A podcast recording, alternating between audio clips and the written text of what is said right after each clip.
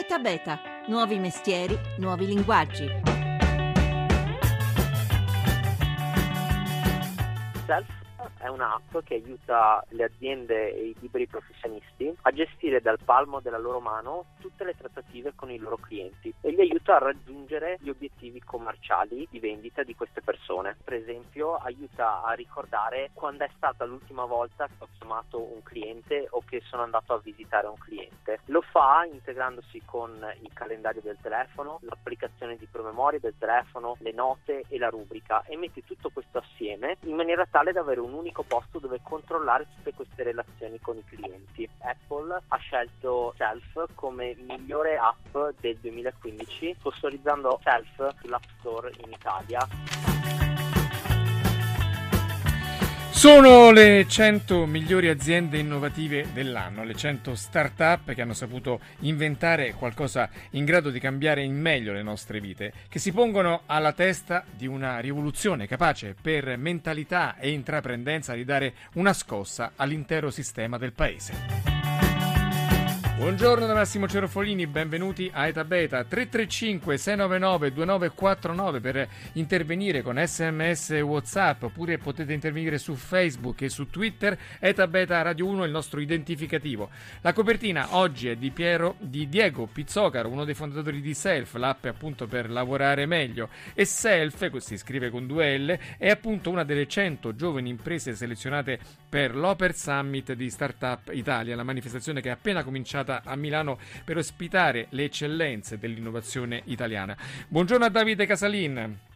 Buongiorno Massimo. Responsabile di Startup Italia e coorganizzatore insieme a Riccardo Luna di questo evento. Allora, in Italia ci sono 5.000 startup iscritte al registro ministeriale. Voi ne avete scelte 100 e pochi minuti fa avete annunciato le 10 finaliste che si contendono il titolo della migliore azienda innovativa dell'anno. Ma prima di vedere un po' la manifestazione, la gara che avete organizzato, una domanda preliminare da fare è questa: che ruolo stanno giocando queste start-up? Ormai tutti le chiamano così, insomma, in sostanza sono delle imprese nuove che hanno delle idee a cui nessuno aveva mai pensato prima, soprattutto sono condotte in genere da giovanissimi. Esatto, è proprio così. Le start-up in fondo sono delle imprese fatte con molto più coraggio però di un'impresa tradizionale, sono fatte per scalare, sono fatte per diventare grandi, sono fatte per creare posti di lavoro.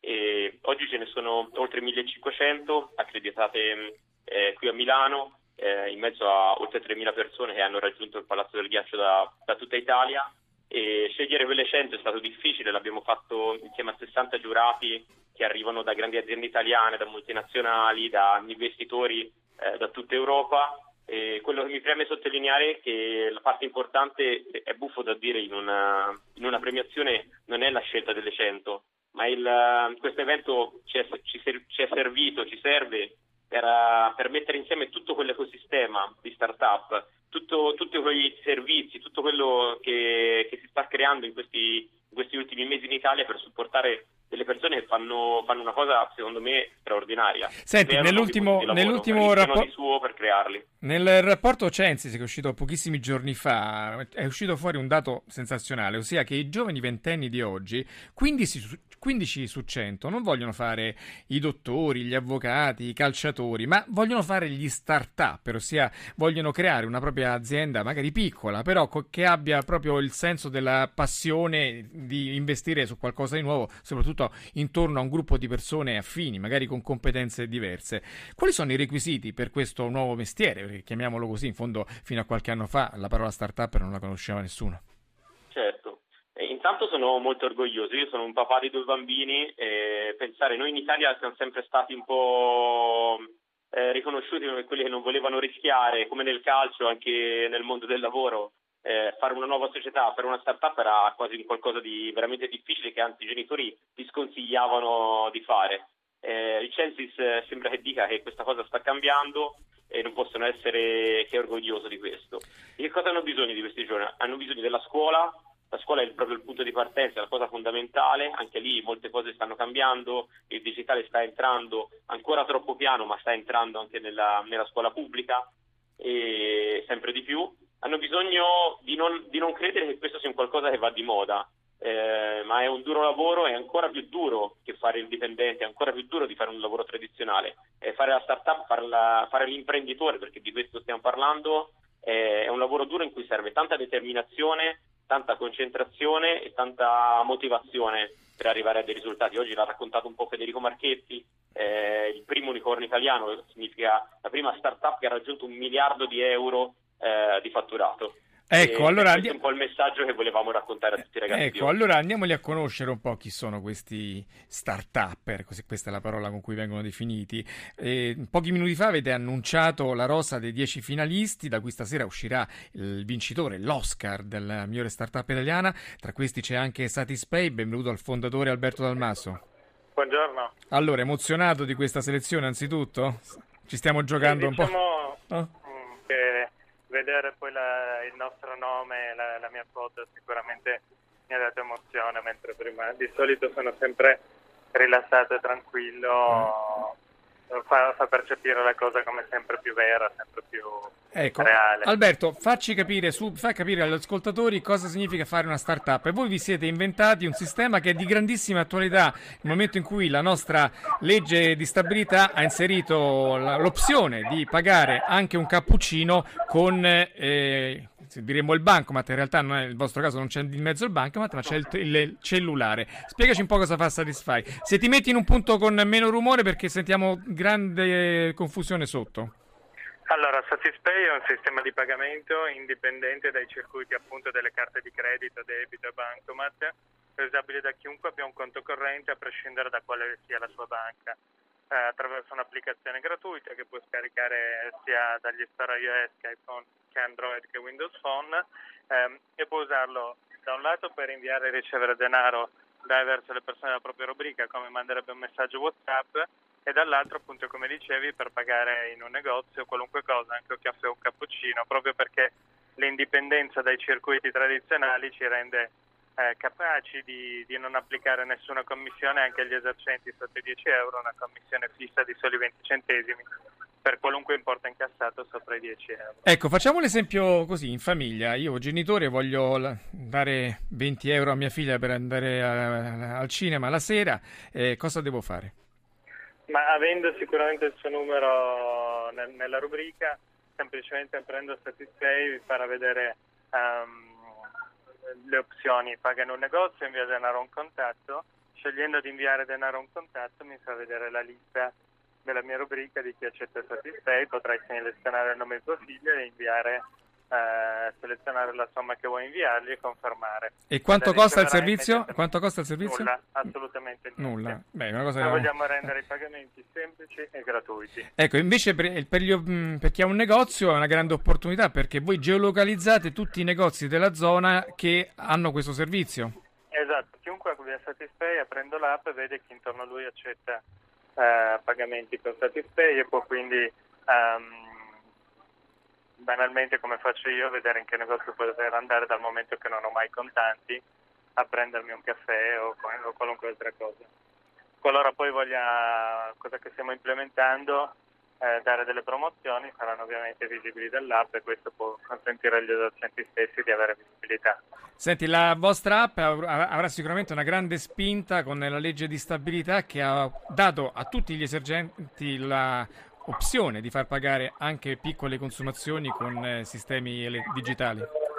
Ma sicuramente ha portato molta attenzione anche su Satispay.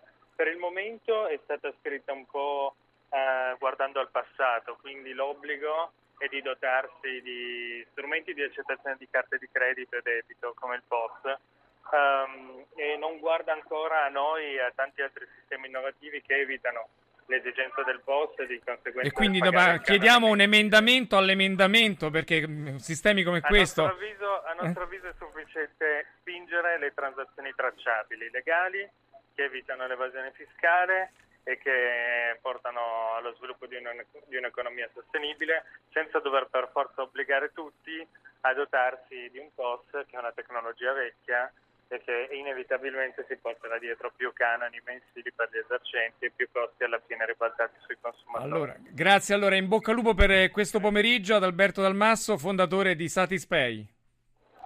E Davide Casalini, allora, oltre a Satispay, quali sono le altre finaliste, velocemente, le più importanti, le più interessanti? Allora, ce n'è una bellissima sul tema sempre economico, simile a Satispay, c'è la Money Farm, anche loro sul tema delle banche, Sardi, della digitalizzazione delle banche, le può rinnovare. C'è Talent Garden, che è straordinaria, di Davide D'Astro, il coworking degli spazi digitali ma anche fisici, dove i ragazzi possono aprire le loro start-up e dove c'è anche una piscina, ci sono degli ambienti molto belli da vivere per lavorare. Sono degli ambienti straordinari che hanno 9 sedi in Italia e questi ragazzi stanno aprendo in tutta Europa. C'è il tema del food con Hello Food, ancora il tema tutto della cultura e dei musei con Musement, che è una piccolissima startup ma che sta facendo il giro del mondo per digitalizzare tutta la gestione dei musei italiani, e ancora la musica con Sound Reef, o Dove Conviene, che invece sta lavorando moltissimo sulla grande distribuzione organizzata. Ancora su tutto il mondo dell'health, Genenta Science, la salute, parliamo in italiano, sì. Ok, dalla salute Genenta Science, e per finire Wise e Vislab. Okay. Sono quei ragazzi di Parma che hanno sviluppato una tecnologia per guidare le auto, anzi, che permettono alle auto di guidare in modo indipendente senza autista, e che in un attimo hanno sorpassato le tecnologie sviluppate da Google e da moltissimi altri produttori. Ecco, che purtroppo, siccome gli imprenditori italiani sono piuttosto disattenti, sono stati acquistati da un'azienda americana. Per fortuna hanno lasciato la tecnologia qui, il centro di ricerca qui, e la domanda adesso è un'altra: come si vive da startup? Io do il benvenuto a Giorgio Sandolfo, l'ideatore di Filo. Buongiorno. Ciao. Filo, tra l'altro, un bel regalo da fare a Natale. Di che si tratta, Filo? Sì, guarda, Filo è un piccolo dispositivo elettronico che tu attacchi alle cose per te importanti, quindi non so, le chiavi, lo metti nella borsa, al portafoglio, e tramite un'applicazione vedi sempre dove sono i tuoi oggetti. Quindi sostanzialmente ti permette di non perdere più le tue cose o di ritrovarle facilmente, come diciamo noi. Ti permette di far suonare il dispositivo, così se sta sotto qualche cosa addirittura con pochi secondi lo trovi velocemente, oppure per gli smemorati che non sanno, hanno messo anche il cellulare, trovi un pulsante, così per chi perde il cellulare basta premere il pulsante di Filo e ti squilla il tuo smartphone. Ecco, insomma, una bella idea per tutti i distratti che stanno in ascolto o che non sono in ascolto ma a cui bisogna regalare qualcosa. Allora, Giorgio Sandolfo, con te invece volevamo un po' capire come si vive da startup. Qual è la cosa bella di fare di avviare un'azienda da nulla con un'idea così, che probabilmente è nata da un episodio, come dire, spiacevole di uno di voi fondatori, no? Ma sì, guarda, c'è sempre questa storia che racconto io. Io sono padre di 2 figli, la mia figlia piccola il primo anno sulla spiaggia, 1 anno e mezzo, mentre scattavo la foto da papà, mi giro per posare il cellulare, mi rigiro, mia figlia non c'era più, no? E quindi un colpo, ovviamente, cioè 10 anni di vita persa, come succedono sempre queste cose.